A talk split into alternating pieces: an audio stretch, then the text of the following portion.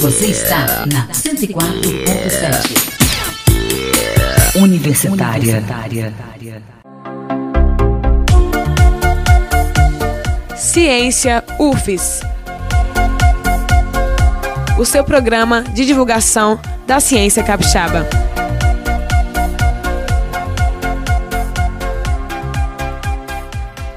Olá, ouvintes da Rádio Universitária, eu sou Hélio Marchione, estamos no ar com mais um programa Ciência UFES, programa de divulgação da ciência, das pesquisas e das ações da UFES que tem um impacto direto na sua vida, um impacto direto na vida das pessoas, toda sexta-feira às 10 da manhã, aqui na Rádio Universitária FM 104.7, o seu bate-papo semanal com a ciência.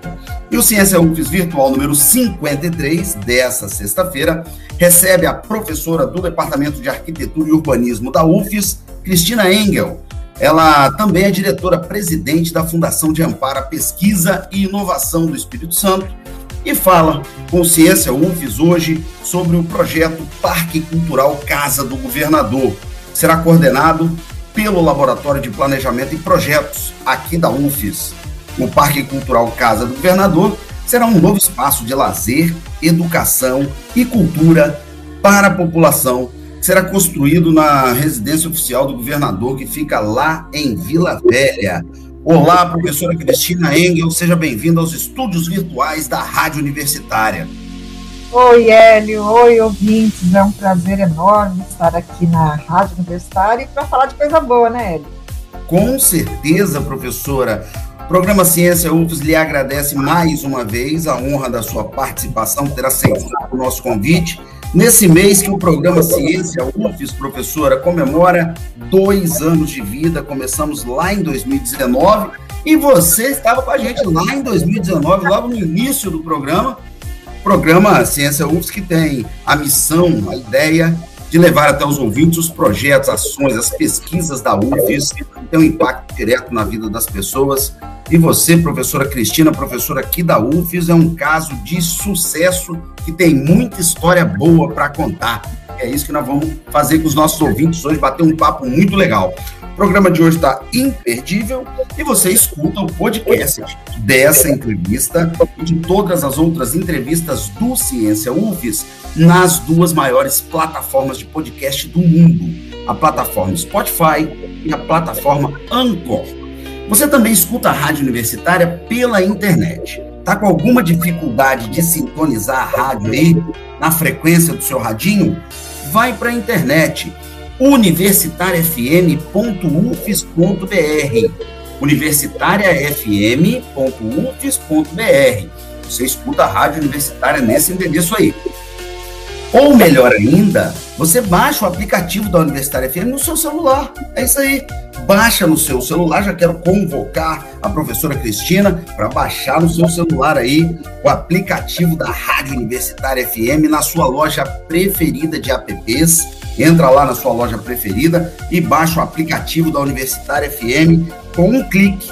Você vai escutar a Rádio Universitária FM em qualquer lugar do Espírito Santo do Brasil e do mundo. Nós temos uma audiência grande em todo o mundo, Alemanha, Austrália, Japão, Estados Unidos. Quase metade da nossa audiência é dos Estados Unidos. Professores, ex-professores, alunos, ex-alunos, pessoas ligadas de alguma forma à universidade que escutam a rádio universitária pela internet.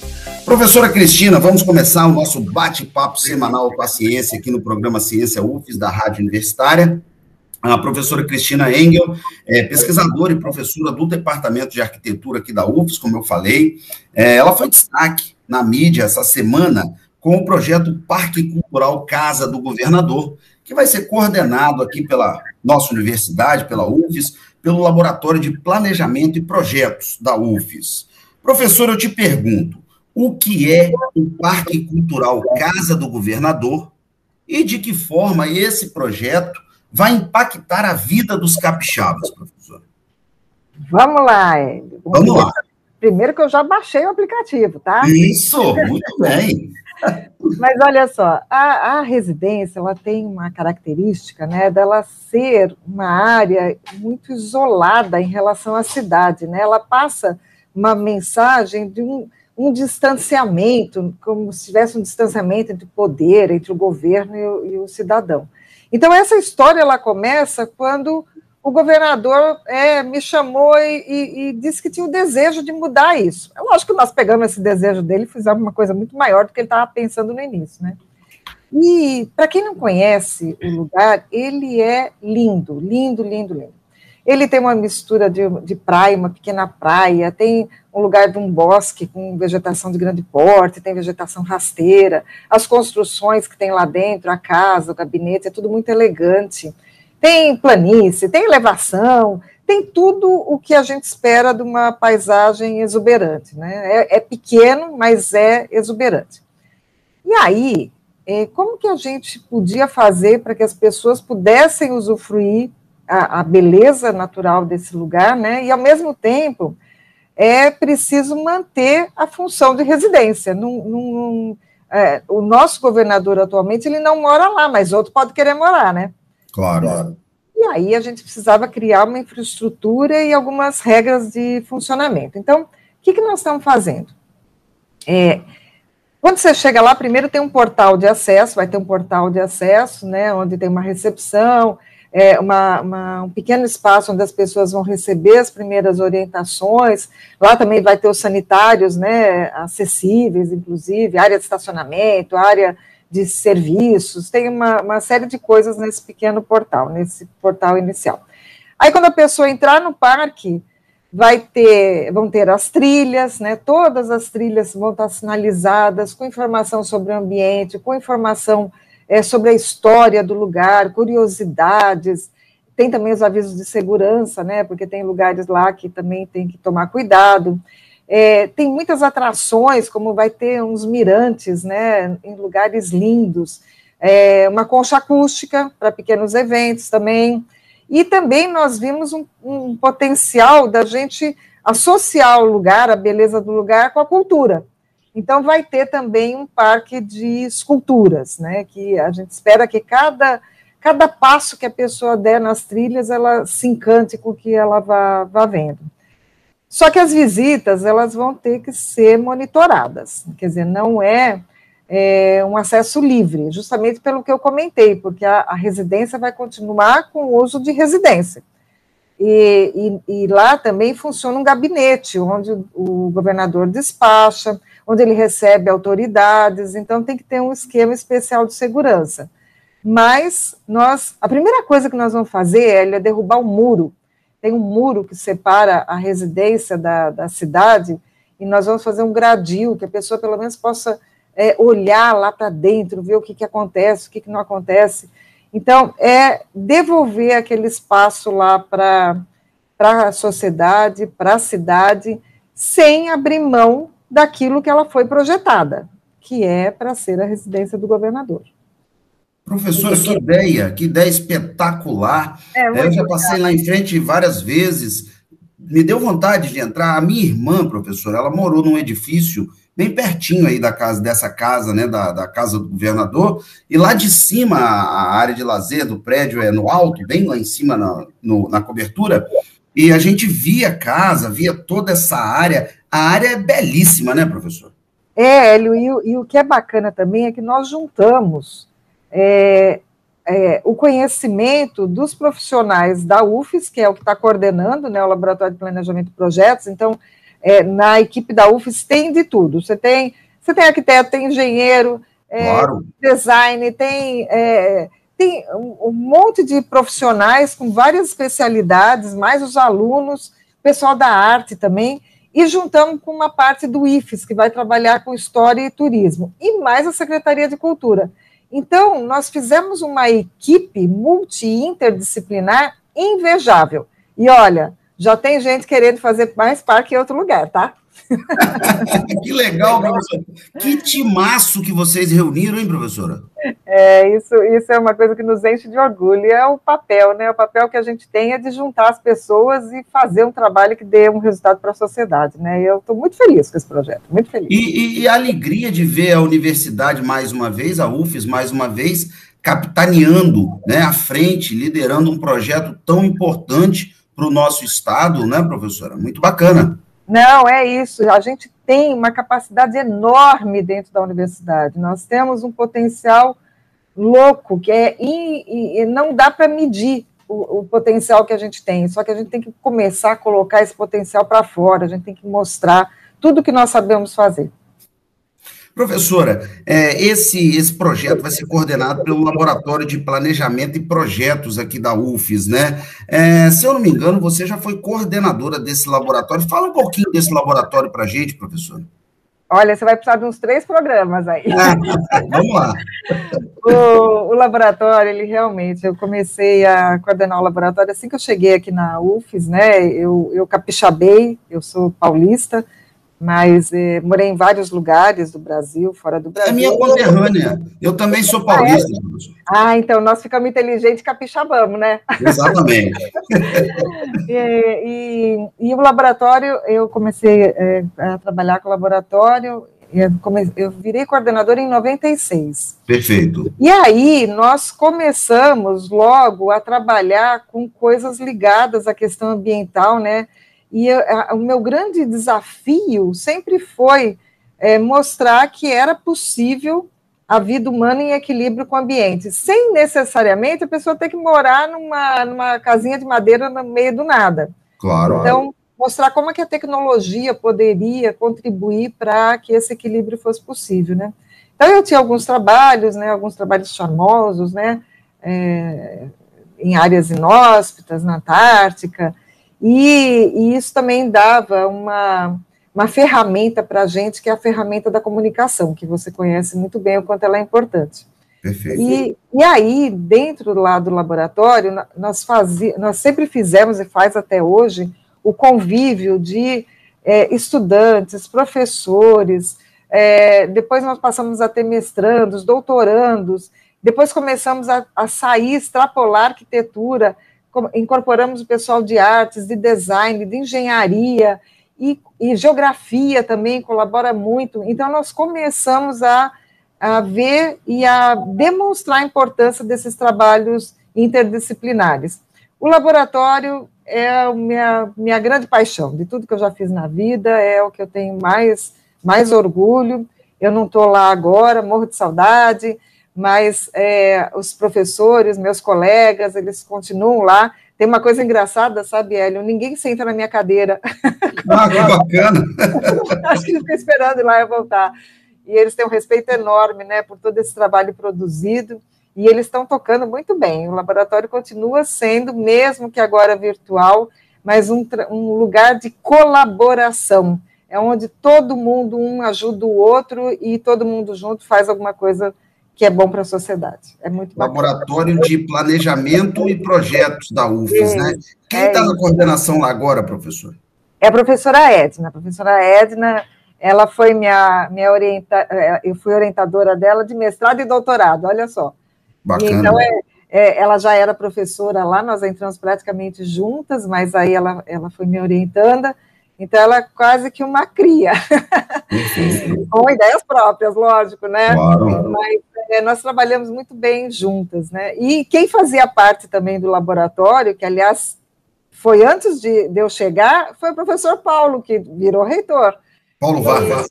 Foi Paulo Vargas. E ele ainda tem também, quando a gente precisa de uma, uma opinião dele, a gente, ó, Magnífico, nós precisamos da tua opinião, inclusive nesse projeto aí do parque. Ele dá o palpite dele lá também. Não consegue se dedicar, é lógico, né?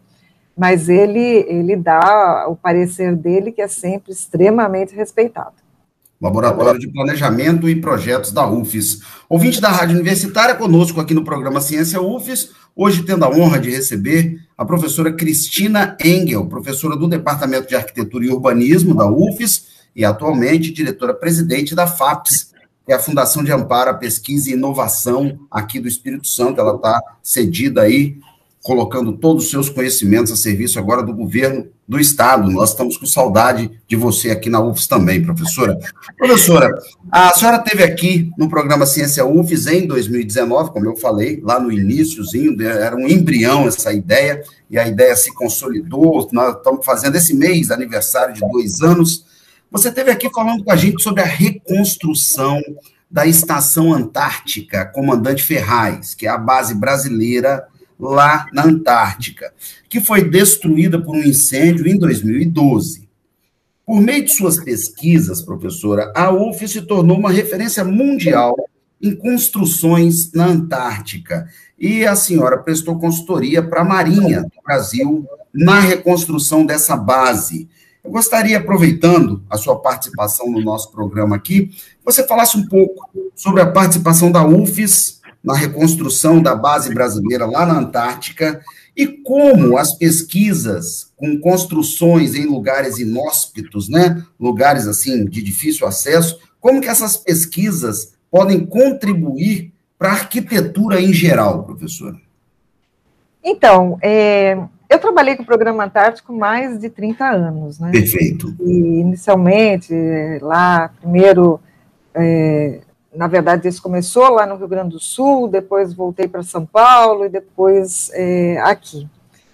Mas sempre em equipe. Sempre, Perfeito. sempre, sempre em equipe. Nunca foi uma coisa solitária, né? E, e, a, e, a, minha luta era essa que eu comentei antes, era mostrar que a vida humana é possível estar em equilíbrio com lugares preservados, mesmo que eles sejam muito frágeis. É, e que a tecnologia permite isso, né? Ela permite que você desenvolva soluções que possam fazer com que as pessoas vivam conforto e segurança e em equilíbrio, né? É, aí, em função da Antártica, eu acabei me tornando essa especialista maluca, né? Que é é, especialista em área inóspita. Tudo que é complicado é comigo mesmo, e a minha também, né? Então, falou que tem encrenca é onde a gente está. E, é, e é, muito gostoso isso.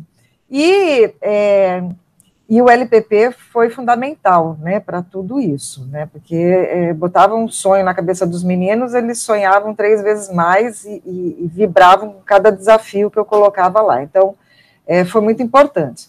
Ah, essa luta pela, por mostrar a importância da arquitetura, né, o que, que a arquitetura tem para contribuir com a sociedade, o que, que a gente pode fazer, ela, ela foi uma luta muito grande, porque o arquiteto, ele, inclusive no início do, da, do meu trabalho, né, no início como profissional, era como se fosse uma profissão de elite, e a gente tinha muito para lutar. E essas coisas, esses trabalhos diferentes, eles possibilitavam que a gente mostrasse isso também, né? É, a nova estação, quando, quando a estação pegou fogo, foi como se a minha vida existisse antes e depois do incêndio, porque é, eu conhecia cada parafuso daquele lugar, né? E é, só que aí a nova estação nós conseguimos colocar em prática tudo o que a gente brigava, tudo que eu briguei por 30 anos. Então, tudo que foi feito na área de pesquisa com materiais, está lá. Tudo que foi feito na área de conforto térmico, de eficiência energética, de energia renovável, é, tudo que você pode, de aerodinâmica, de segurança, de fogo, sabe, de resíduo, de lixo, de tudo, tudo que você pode imaginar, em todas as áreas que nós trabalhamos, que foram muitas, é, ele se concretizou na, na, na, nova estação. E eu acho até, Sabiélio, que foi assim como se fosse fechar um ciclo é, fechar o ciclo que parece assim, bom, tá aí, a missão tá feita, agora eu posso ir para o governo. então, quando, quando, o governador me convidou, é, eu fiquei naquela, falei, quer saber, a minha missão aqui da, da Antártica está fechadinha, bonitinha, acho que com sucesso, e agora eu posso começar novos desafios. Então, é um pouco isso que eu sinto com a nova estação. Realmente, nós. Ah, tem muita pesquisa que continua, tá? A gente está com dois, uma doutoranda que acabou de defender agora, que ela fez um trabalho sobre a criação de ferramentas para avaliação de sustentabilidade. Quer dizer, agora a gente vai avaliar se tudo deu certo mesmo. E uma outra doutoranda que está trabalhando com a influência da luz, porque lá tem aquela coisa diferente da luz, né, da distribuição da luz natural, que você tem é, em julho, você tem uma ou duas horas só de dia na nossa estação, e no, na, no verão, em fevereiro, por aí, a gente tem uma ou duas horas só de noite. Então, como que isso influencia é, no ser humano e como que a gente tem que projetar as nossas estações para caso essa, essa influência seja ruim, a gente poder diminuir o impacto. Então, continuamos trabalhando, né, num outro ritmo, mas a gente ainda continua. E ninguém se separa da Antártica assim impunemente, né? Isso fica impregnado, é que nem cachaça. Experimentou, gostou, vai tomar sempre. Professora, é, você, você citou muitos exemplos aí de pesquisas aí, conforto térmico, materiais. Eu gostaria que a senhora falasse um pouquinho como que as pesquisas, essas pesquisas nessas áreas aí que você citou, em lugares tão difíceis, né, tão inóspitos, árduos como a Antártica, como que isso contribui para a arquitetura hum, comum, a arquitetura mais comum que a gente vive aqui no nosso dia a dia? Você sabe que eu acho que a primeira coisa, eu tenho que, eh, eh, a gente tem que tenta, né? E eu acho que eu consigo mostrar para os meus alunos a necessidade de pensar fora da caixa. Perfeito. Isso é fundamental se você é, se você pensa em fazer alguma coisa que realmente tem importância é, para a sociedade, para o mundo, seja lá o que for. Se você não quer fazer só uma mesmice. Então, esse pensar fora da caixa, às vezes é assim até é, chegava alguém, né, falava assim, não, eu queria fazer o projeto não sei aonde, só que não tem levantamento topográfico. Ora, vire-se, é, não é porque não tem um determinado documento, porque não tem alguma coisa que você vai deixar de fazer. Então, é, eu trabalhei numa ilha, que foi meu maior desafio, bem maior até do que a Antártica, que foi o arquipélago de São Pedro e São Paulo, em que a gente não tinha dado nenhum, não sabia nem até onde ia o mar, não sabia nada. E eu me lembro que um aluno que estava comigo, ele ficou espantadíssimo quando ele me viu com, com um palitinho é, cavocando entre as rochas para ver se tinha areia. Porque se tivesse areia, é sinal de que o mar chega. Se não tem areia, desculpa, ao contrário, se tem areia, é porque o mar não chegou até ali. Agora, se não tem areia, é sinal de que o mar lavou. Então, eu consegui identificar onde é que estava o nível do mar, pegando um palitinho e cavocando nas, nas, na, nas fraturas das rochas. Ou então, olhando o pinguim para que lado que ele estava virado o ninho, que era sinal de que aquele lado lá era o lado que estava mais protegido do vento. Então, é, o pensar, é, não ficar dependendo da, do padrão para não fazer também o que é uma repetição de soluções. Eu acho que que essas áreas, esses lugares, além de ter ensinado outras coisas para eles, que é exatamente isso que a gente não, a, a, gente pode estar em harmonia com o lugar através do conhecimento, né? A gente não precisa abrir mão de conforto, a gente não precisa abrir mão de, de, de segurança para ter equilíbrio. E isso vale não só para essas áreas inóspitas, né? Isso vale para a vida. A cidade, ela não precisa ser vista tem uma teoria chamada teoria de Gaia, que ela fala que a cidade é como se fosse o câncer da Terra, né? E aí, às vezes, a gente, quando anda de avião e olha para baixo assim, você fica até assustado, você fala, caramba, é mesmo, hein? Só que ela não precisa ser isso. A cidade, ela pode ser o lugar, ela é o lugar onde você tem a, a geração dos maiores impactos, mas ela é o lugar também onde você tem a geração dos maiores benefícios para a humanidade. Então, é onde a gente consegue fazer com que as pessoas vivam mais, sabe? Onde as pessoas tenham mais é, condições de qualidade de vida. E é isso que a gente tem que perseguir. Quer dizer, a gente tem que perseguir para que todos tenham as mesmas oportunidades, para que todos possam viver bem, para que todos possam usufruir das benesses da cidade, causando o mínimo de impacto. Então, eu acho que esses lugares aí deu para plantar essa sementinha em muito menino que passou por lá e que hoje virou professor e está plantando novas sementinhas, e eu tenho certeza que a gente vai longe. Que bacana, professora, que, que aula, que aula que você está dando aqui para gente. Convite da Rádio Universitária, aqui no programa Ciência UFES, hoje recebendo a professora da UFES, Cristina Engel, professora do Departamento de Arquitetura e Urbanismo e atualmente diretora-presidente da FAPES, Fundação de Amparo à Pesquisa do Espírito Santo, falando conosco aqui no programa Ciência UFES. Professora, como eu falei em 2019, a senhora, que é professora da UFES, assumiu a Secretaria Estadual de Ciência, Tecnologia, Inovação e Educação Profissional do Espírito Santo. A senhora foi para o governo trabalhar lá no governo do Estado. Ficou nessa secretaria por um pouquinho mais de dois anos, né? Ah, fala um pouco sobre como a experiência, a sua experiência como professora da UFES ajudou na condução da Secretaria Estadual de Ciência e como tem ajudado agora nessa sua nova missão aí como diretora-presidente da Fundação de Amparo à Pesquisa e Inovação do Espírito Santo? Hélio, sabe que o primeiro, eu acho que eu quero dizer o que eu aprendi. Né? Ah, que legal. Foi, foi muito importante.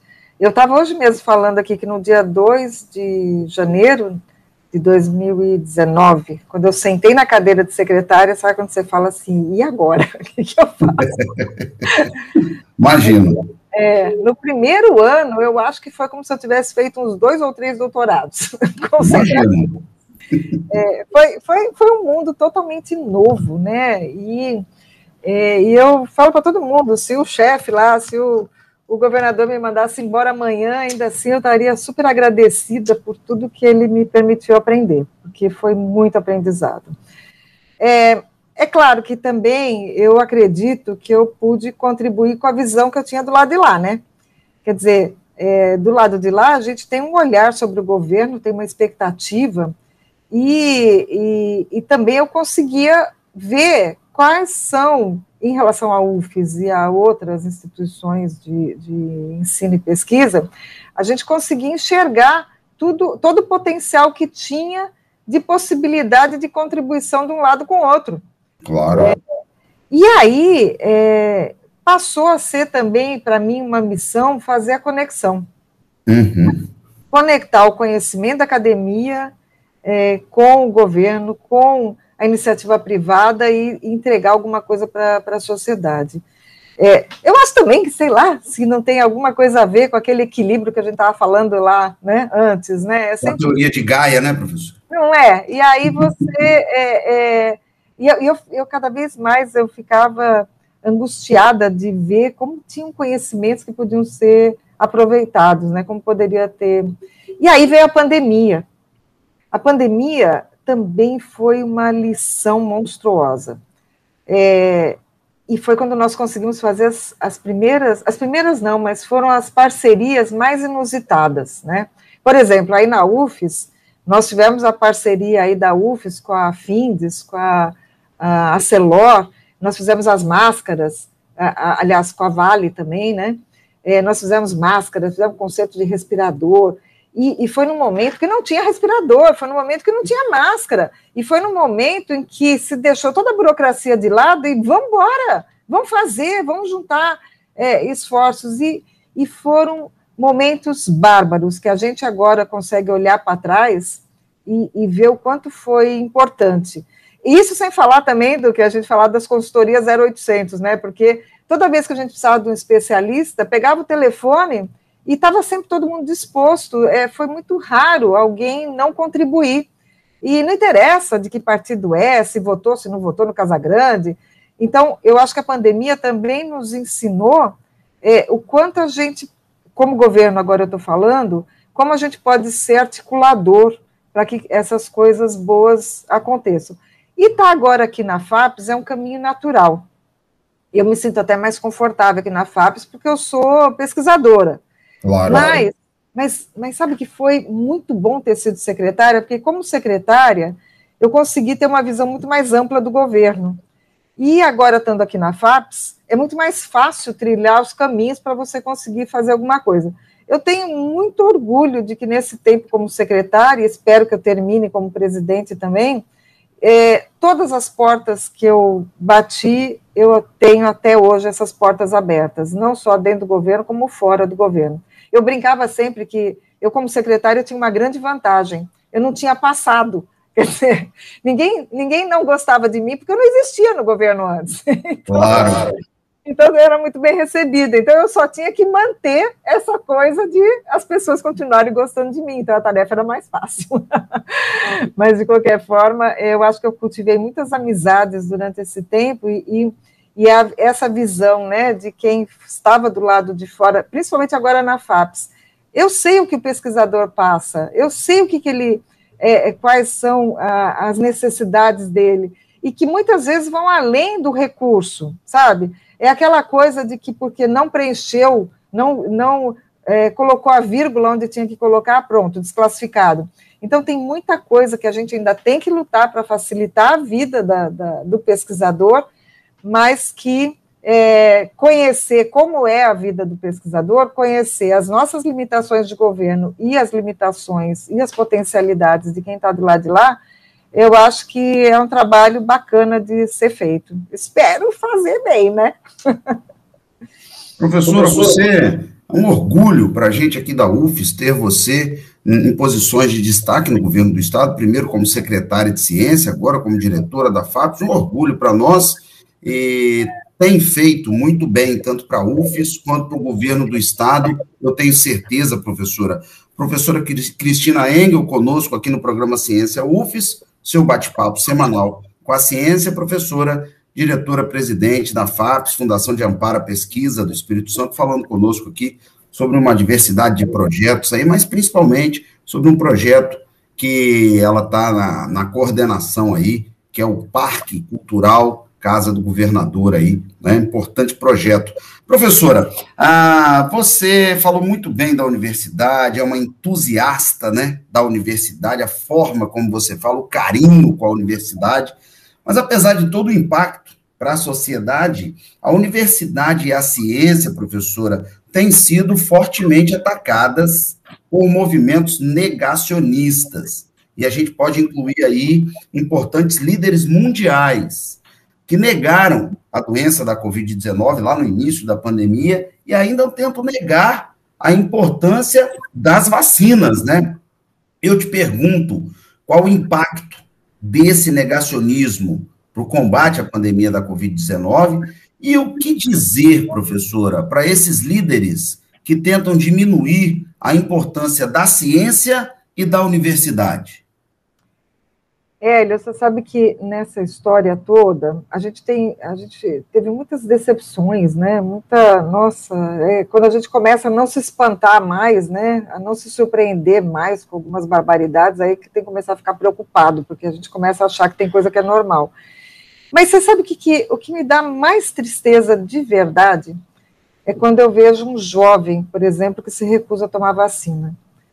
É, os mais antigos, né, a gente acha, talvez por falta de cultura, de informação, eles não são capazes de distinguir o que é fake do que é fato.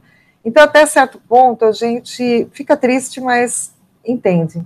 Mas quando a gente vê gente jovem, negacionista, aí é uma dor muito forte, porque eu sinto como se a gente não tivesse cumprido a nossa missão. É como se é, a gente não tivesse conseguido chegar nesse, nesse menino, nessa menina, e a gente tem que achar solução, a gente tem que é, continuar lutando para produzir soluções, para produzir conhecimento, tecnologia, e a academia tem que aprender a isso que você sabe muito bem, a comunicar, a, a se comunicar com a sociedade. E eu acho que esses negacionistas, eles, eles se aproveitam dessa ignorância das pessoas por falta de informação. É, e nós, enquanto academia, a gente tem que se reinventar, a gente tem que depender menos do, do governo central, temos que buscar novas alianças, temos que manter nossos laboratórios, atrair nossos recursos humanos, que eles, eles tendem a ir embora, né, para lugar mais promissor.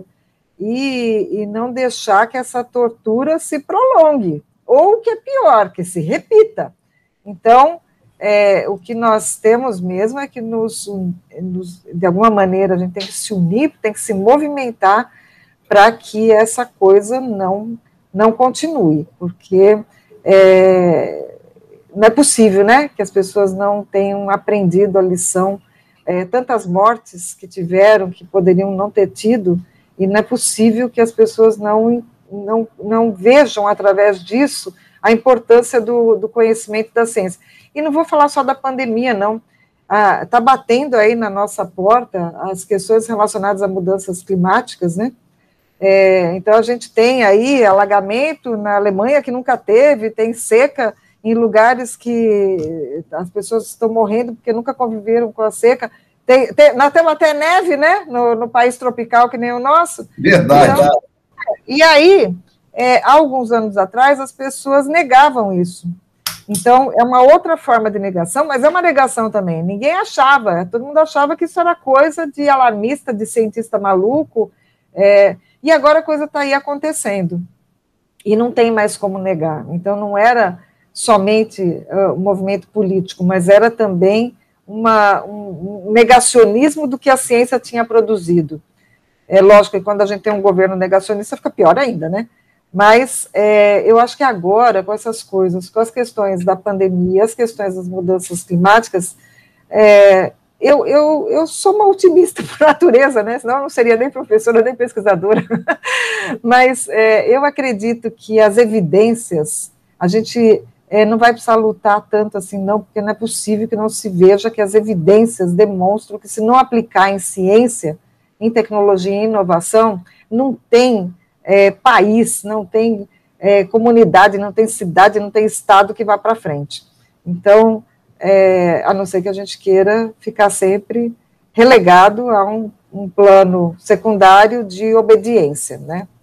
Então, como pesquisadora também, se você não é contestador, você nunca vai descobrir o novo. Então, é um convite aí. É, não aceitem as coisas prontas, contestem. E não vai descobrir o novo e não vai resolver os seus próprios problemas, né, professora? É isso mesmo. Então, a gente. É, é, é, evidente, é evidência, é o que a gente sempre trabalha com ciência, né? São, é evidência. Então, não se pode deixar de ver as evidências. Perfeitamente. Perfeitamente. Professora, Professora Cristina Engel, conosco aqui no programa Ciência UFES, o seu bate-papo semanal. A ciência, professora lá do Departamento de Arquitetura e Urbanismo da UFES, e atualmente diretora-presidente da Fundação de Amparo à Pesquisa e Inovação do Espírito Santo, falando conosco aqui nessa manhã. Professora, você falou de meninos e meninas. Vamos falar para esses meninos e meninas, então. Gostaria que você deixasse aí uma mensagem, né? Qual a mensagem que podemos deixar para aquela ou para aquele ouvinte da rádio universitária que pretende estudar conosco aqui na UFES e quer ser um futuro pesquisador capixaba. O que, que a Fundação de Amparo à Pesquisa e Inovação do Espírito Santo, da qual você dirige, o que, que a FAPES tem para oferecer para um futuro pesquisador capixaba, professora? Bom, é, eu acho que eu vou começar com uma, uma declaração pessoal. Né? Eu não gosto muito de pessoalidades, mas eu acho que é importante. É, quando a gente vai falar com alguém que está escolhendo o que vai fazer da vida, né? Eu, eu quero dizer para os ouvintes que eu nunca, em nenhum momento da minha vida, nunca eu me arrependi de ter escolhido ser professora e pesquisadora. É, e, e, e, ao longo da vida, né, os títulos que eu, que eu tive, que foram, é, foram muito legais, não, né, que eu também tenho que me orgulhar, que mestre, doutora, eu sou comendadora, depois virei secretária, agora eu sou presidente, sei lá mais quantos, né. Mas o que eu mais me orgulho, ah, esqueci que eu sou arquiteta, mas o que eu mais me orgulho de verdade é de ser professora. Eu acho que esse é o único título que eu gosto quando me chamam de professora, é o que eu mais me orgulho. E aí, todo mundo fala assim, né? Então tá, né? Você escolheu ser professora. E dinheiro, né? E salário. Então, para começar falando de dinheiro, vamos falar de dinheiro, vamos falar de salário. É, quando eu comecei, me, o salário era ruim, não era bom, não. É, o meu primeiro trabalho eu, eu, pagava para poder ir trabalhar, né? Poder, o meu salário dava para me deslocar e para almoçar. E, é, e agora, no final de carreira, não. É, eu tenho um salário digno, eu tenho um salário que me permite viver com muito conforto, mas é uma trajetória. É, mas mesmo quando o meu salário era ruim, é, caramba, eu viajei o mundo inteiro com alguém me pagando para ir para algum lugar e às vezes me pagando para estudar. Você quer, você quer coisa melhor do que isso? É, eu fui é, para os lugares mais maravilhosos, eu fui aplaudida em lugares onde as pessoas pagam para ir né, conhecer. E eu fui para lugares onde nem com todo o dinheiro do mundo você ia poder ir, né? Que são essas reservas, esses lugares ambientalmente protegido. E, e, e, eu acho que nessa minha vida de pesquisadora, eu vivi emoções é, que não tem, não tem dinheiro para pagar. E, e agora, e sempre pude dar dignidade para minha família, principalmente agora. É, então, mesmo na época de que o salário era complicado, para que, que eu queria mais dinheiro se eu tinha tudo o que o dinheiro paga e um pouco mais? e além do dinheiro, né, dessas coisas, as pessoas querem afeto, carinho, dignidade. Ué, a minha profissão me deu tudo isso também. Eu, para falar a verdade, eu acho que eu recebi muito mais do que eu mereci. Então, é, primeiro meu depoimento é de que se eu tivesse que escolher esse caminho, eu teria escolhido mil vezes esse mesmo caminho, sem tirar nem pôr. A vida de professor, pesquisador, ela te dá um retorno é, que é maravilhoso. Se eu, se eu, tivesse mil vidas, as mil vidas, eu queria ser professora pesquisadora. Bacana, é, eu, eu, eu, gosto da minha vida, eu gosto de olhar para trás, a cada aniversário é muito bom olhar para trás e, e, ver tudo que foi vivido. Eu só sinto que a vida da gente é tão pequena, né? É, eu queria mais. Mas a FAPES, é, a FAPES também é uma, uma grande alegria, porque a gente pode investir principalmente na formação de recursos humanos, né? Então, a FAPES ela oferece, nessa parte de recursos humanos, ela oferece três tipos de editais é, é, de bolsas. Primeiro é, é, o que a gente chama de PIC Júnior, é o pesquisador do futuro, que é aquele, aquele jovem de, da escola de ensino médio fundamental. Então, aquele menino que é para botar a sementinha dele lá de, olha só como é bacana ser pesquisador, como é bom ser professor. Depois a gente tem o, o PIBICES, que é o de, o de iniciação científica, que a UFES é fantástica, né? Nós temos um programa de, de bolsa de iniciação científica que, nossa, é, é, é um dos meus orgulhos, porque desde que eu cheguei na UFES já existia o programa, e ter nossos meninos ali trabalhando lado a lado, ombro a ombro com a professora, é a melhor maneira de você ensinar. E depois eu tive, nós temos também o PROCAP, que o PROCAP é o de mestrado e doutorado. Então, é quando a gente consegue dar bolsa para os meninos, meninos, às vezes não tão meninos, de mestrado e doutorado. Só nesses três é, programas, é, nós temos mais de 20 milhões é, de investimento. Então, é um bocado. E, e trabalhar para um governo que preza isso, né? Ao invés de, do outro governo que cortou tudo, é, para nós é muito bacana. Fora os investimentos nas outras coisas. Por exemplo, se é, você tem uma ideia inovativa, que né, tem, tem sido feito muito também dentro da universidade, a gente tem muitos investimentos para inovação, especificamente para inovação, que aí não é só formação de recursos humanos, mas é, é tem alguns que é até algo do tipo assim, nós vamos dar dinheiro para você experimentar. E se não der certo, paciência, você não tem que devolver. Pô, isso é muito legal, é realmente acreditar nessa moçada da, da inovação. E muitas áreas estão se abrindo, e cada vez que abrem novas áreas, a gente tenta jogar recurso, é, é, tem que ficar antenado nos editais. Tem regrinhas esses editais, às vezes são regras chatas, mas é só ler com atenção. Se for o caso, é, vem procurar ajuda aqui, a nossa equipe técnica que ela é orientada para dar ajuda. A FAPES é, também é outro motivo assim que a gente enche o peito para falar com orgulho. Nós somos o terceiro estado de maior investimento bruto das, das fundações. Então, imagina, nós só ficamos atrás de São Paulo e Rio, é, um estado do tamanho do nosso, pequenininho que o nosso, eu estou falando em termos de recurso bruto, não estou falando per capita, nada disso, bruto.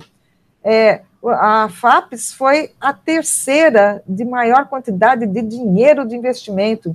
Isso mostra o quanto a gente valoriza a, a, a ciência, né, a, a inovação, a tecnologia, e nós estamos lutando, porque quando a gente consegue dar resultado, quer dizer, somos o terceiro, mas estamos dando resultado também. É, vai ser difícil chegar outro governo aí e derrubar isso, né? É, principalmente se a gente tiver todo mundo unido. Então, eu acho que a FAPES vai continuar é, sendo capaz de oferecer esse apoio para quem quiser entrar na vida de pesquisador. É, nós temos muitas oportunidades. Que bacana esse, esse dado, professora, me chamou muita atenção. Eu sou professor de matemática, né? Sou jornalista, mas também sou professor de matemática. E quando eu li esse dado na, na matéria, na matéria que saiu no portal da UFES, falando que nós somos o terceiro estado em investimento absoluto em ciência, eu, como professor de matemática, me chamou muita atenção. A princípio, eu não acreditei, porque o investimento absoluto é aquele investimento em termos de real, de dinheiro. Você tem um investimento percentual, né, que é um investimento relativo. E aí eu, eu me questionei muito com esse dado, porque a gente tem estados maiores, né, que têm orçamentos muito mais encorpados que o nosso, né, Pernambuco, Minas, Rio Grande do Sul, estados né, maiores de destaque, e a gente ser o terceiro em termos absolutos em investimento me chamou muito a atenção, professor. Hélio, foram, em 2020, foi 97 milhões que foram, ah, que passaram aqui pela FAPES. É, é uma, e, e, muito bem aproveitados, que isso que é importante também, né, porque foram voltados realmente para editais, para ações de ciência, tecnologia e inovação. Quando teve a pandemia, nós ficamos morrendo de medo que raspassem o tacho, né? Porque era uma pandemia e precisava de recursos de todo lado. É, a secretaria nossa, na época a SECT, né? O, o, o, secretário de Fazenda foi lá e pegou tudo que podia, porque era um momento que precisava ter essa, essa concentração de recurso para uma coisa como a pandemia. Mas teve uma compreensão de que a pandemia não era só aquilo de você, você tinha que deixar os hospitais de uma forma adequada, tinha que investir é, em tudo que fosse possível na área da saúde.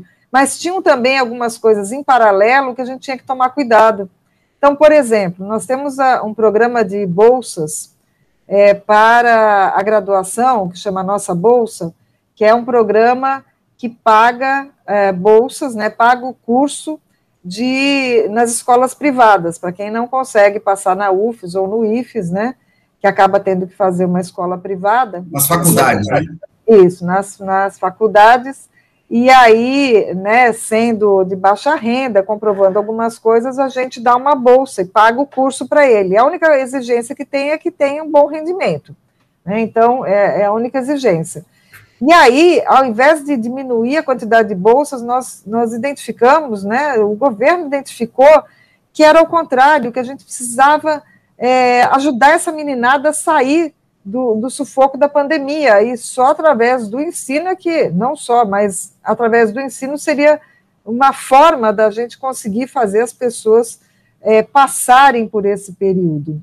E também aquela coisa, né, de que você aí vira tudo, vira ensino à distância. Então, como que a gente faz para ajudar? Enfim, é, é, essa, essa sabedoria de não é, de não deixar o recurso ir embora foi muito importante no, no, no nosso governo. Professora, e isso dá uma, uma dimensão de que esse investimento, ser o terceiro estado que mais investe em ciência, dá uma dimensão de que a coisa não está só no discurso, né, professora? De que, de fato, na prática, isso está sendo feito, né? É, e a gente está tá realmente, né? Nós, nós, nós temos essa, esse compromisso, mas o, o bacana, Elia, é isso que eu comentei, a gente está dando retorno também. Perfeito. Então, os, os projetos que são aprovados aqui, nós temos, por exemplo, uma área, tem algumas áreas, a, a agricultura. Nós somos um, um, um, estado que precisa ter investimento né, no, no desenvolvimento da agricultura, na evolução dos processos. Da, nós temos o nosso café, então, é, não só o café, mas tem, tem, tem um da pimenta, que eu me divirto com aquele, com aquele edital, da, da, com o recurso que foi investido na pimenta. A gente, aqui, eu te falei, né? A gente aprende todo dia. Verdade. Então, é, esses investimentos em áreas estratégicas, elas são é, muito importantes. E aí tem o retorno, sabe? Então, você tem lá o café. Ah, teve lá, a, a comunidade europeia começou a exigir um percentual de agrotóxico que é antigamente era alguma coisa, sei lá, vou falar uma bobagem aqui, mas era 10 e agora passou a 0,1. Como que a gente faz para fazer o nosso café continuar se tem que colocar tanta, tanto a menos de agrotóxico num determinado. Ah, vamos pesquisar, então vamos lá. Se eu jogar na folha, vai para o fruto, ou se eu jogar na terra, vai para o fruto, ou se eu jogar no ar, vai para o fruto, ou se eu não jogar, o que, que acontece? Então, é, coisas assim, sabe? A gente precisa desenvolver conhecimento para poder incrementar a economia. Então, o, o, o, Estado do Espírito Santo está desenvolvendo uma pesquisa que daqui a pouco nós vamos estar tá, é, concorrendo, é, continuar concorrendo em pé de igualdade para a exportação do nosso café e obedecendo às novas legislações que estão por aí. Nós estamos com outro projeto também que é bacana, que são os carros elétricos. Né? Então, estamos lá, querendo mudar. sonho, né? Sonho de quem trabalha nessa área de sustentabilidade é mudar a matriz energética. Então, vamos parar de queimar combustível fóssil, vamos parar de fazer emissões de, de CO2 e vamos começar a trabalhar com outras fontes de energia. Então, primeira coisa, vamos mudar o carro, né? Porque o carro é o bandidão da, da história, né? Uhum. Ah, então tá, vamos mudar o carro, mas será que é bom mudar o carro? É, como que a gente muda? Como é que a gente muda essa, essa forma né, de, de, de é, veículo a combustão? Bom, então vamos lá, vamos fazer uma pesquisa, vamos botar uns carrinhos aí, a gente compra uns carros, faz teste, fica monitorando, e aí começa a ver a cadeia, né? Então tem que ver, ah, então tem que ter oficina para carro elétrico, né? Tem que ter gente formada na UFES, no IFES, nas, nas instituições de ensino superior, que estejam preparados para pensar na parte mecânica, na parte elétrica, eletrônica, ou seja lá o que for do, do carro elétrico. É, eu tenho que ter uma forma de comércio diferente, eu tenho que ter uma forma de abastecimento desses carros, então meu urbanismo também tem que mudar. Enfim, pesquisa é isso, é você é, pensar grande, é pensar o tudo, é pensar em modificações, em, em mudar uma realidade que a gente não está feliz. Nós estamos felizes com o carro a combustão? Não, não estamos. Então temos que mudar. Por onde a gente começa? Vamos começar. Compra uns carrinhos, vamos experimentar. E botamos até o governador para dirigir carro elétrico, ele está apaixonado. e isso só se faz com investimento, né, professora? Então, mas investimento que dá resultado, né? Que claro. a gente consegue mostrar resultado. Claro. Professora Cristina Engel, conosco aqui no programa Ciência UFES, o seu bate-papo semanal com a ciência. Professora Cristina Engel, diretora-presidente da FAPES, da Fundação de Amparo, Pesquisa e Inovação do Espírito Santo, foi secretária de Ciência e Tecnologia e professora da UFES, do Departamento de Arquitetura e Urbanismo, falando com a gente aqui, falando no programa Ciência UFES, sobre um projetaço novo aí, o projeto é, Parque Cultural Casa do Governador, falando com a gente sobre suas pesquisas na Antártica, falando com a gente sobre ciência no geral. Professora, programa Ciência UFES chegando ao final, nesse mês de aniversário, comemorando dois anos de vida, mais de 80 pesquisadores, professores da UFES entrevistados aqui. A gente, o nosso programa Ciência UFES, a missão de levar ao ouvinte da rádio universitária as pesquisas, os projetos, as ações da UFES, que têm um impacto direto na vida das pessoas. E você hoje deu uma aula para a gente aqui de projetos que têm um impacto muito grande na vida dos capixabas. Programa chegando ao final, professora, microfone aberto para suas considerações finais. Hélio, primeiro eu queria te agradecer. Você é um entusiasta também dessas coisas todas, a gente precisa de muitos Hélios por aí, né? A gente precisa de, de, gente como você. Nós temos aqui a nossa assessoria de comunicação também. A primeira coisa que eu fiz quando cheguei foi dar uma incrementada na assessoria, porque a gente precisa fazer essa ponte, nós precisamos dessa ponte entre a, a, a produção do conhecimento e a sociedade. A gente precisa ter esse diálogo. Então, eu quero te parabenizar por esses dois anos. Muito obrigado. Te agradecer e, que, e vou torcer para que você tenha muito dos meus meninos e meninas aí da UFES para entrevistar também. Tá muito bom? Obrigado. Muito obrigado.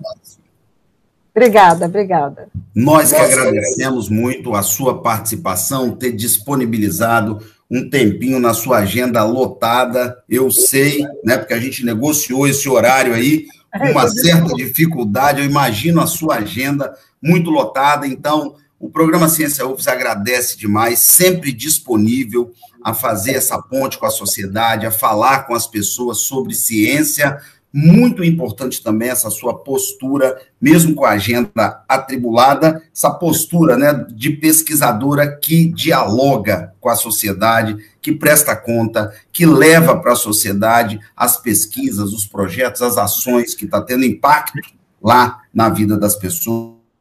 Muito obrigado da sua participação, professora. Programa Ciência UFES, um programa de divulgação da ciência, das pesquisas e das ações da UFES que tem um impacto direto na vida das pessoas impacto direto na sua vida. Toda sexta-feira às 10 da manhã, aqui na Rádio Universitária FM 104.7, o seu bate-papo semanal com a ciência. Perdeu parte da entrevista? Chegou depois? Quer ouvir a entrevista na íntegra? É uma das melhores entrevistas que a gente fez aqui nesses dois anos de Ciência UFES. Vai lá no Spotify. Nós temos uma página lá do Ciência UFES no Spotify, essa entrevista vai estar hospedada lá no Spotify e também na plataforma Anchor, as duas maiores plataformas aí de podcast do mundo. Ciência UF está lá, tem uma página, é só acessar. Você vai ouvir esse podcast dessa entrevista e de todas as outras entrevistas do programa Ciência UFES. Você também escuta a Rádio Universitária pela internet, tá? Tá com alguma dificuldade de sintonizar o seu dial aí, o seu radinho? Vai para a internet, universitariafm.ufes.br. Simples assim, universitariafm.ufes.br e você está conosco aí ouvindo a melhor programação do Rádio Capixaba. E melhor ainda, baixe o aplicativo da Universitária FM, faça como a professora Cristina Engel, que aceitou o meu convite, a minha convocação e já baixou no celular dela o aplicativo da Universitária FM. Vai lá na sua loja preferida de apps e baixa o aplicativo da Universitária FM que aí você vai poder escutar a Rádio Universitária com um clique em qualquer lugar do Espírito Santo, do Brasil e do mundo. A nossa audiência é muito grande pelo mundo afora, quase metade da nossa audiência é dos Estados Unidos. É um orgulho, uma honra para a gente ter essa audiência também essa audiência internacional. Eu quero agradecer a você, ouvinte da Rádio Universitária, que toda sexta-feira às 10 da manhã está conosco aqui no seu bate-papo semanal com a ciência. Quero mais uma vez agradecer a honra da sua audiência, ouvinte da Rádio Universitária. Agradecer também à professora Cristina Engel por estar conosco aqui nesse programa comemorativo aí de dois anos, aniversário de dois anos do programa Ciência UFES. Eu sou Hélio Marchione, vou ficando por aqui. Você, se puder, fique em casa. Se tiver que sair, siga todos os protocolos sanitários: máscara, álcool gel, mantenha o distanciamento social para que todos juntos, cada um fazendo sua parte, a gente possa passar o mais rápido possível por essa terrível pandemia. É muito importante a colaboração de cada um nesse processo e torcer para que as vacinas cheguem o mais rápido possível e para todos. Grande abraço e até sexta-feira que vem com mais um programa Ciência UFES, toda sexta-feira, às 10 da manhã. Grande abraço e até a próxima.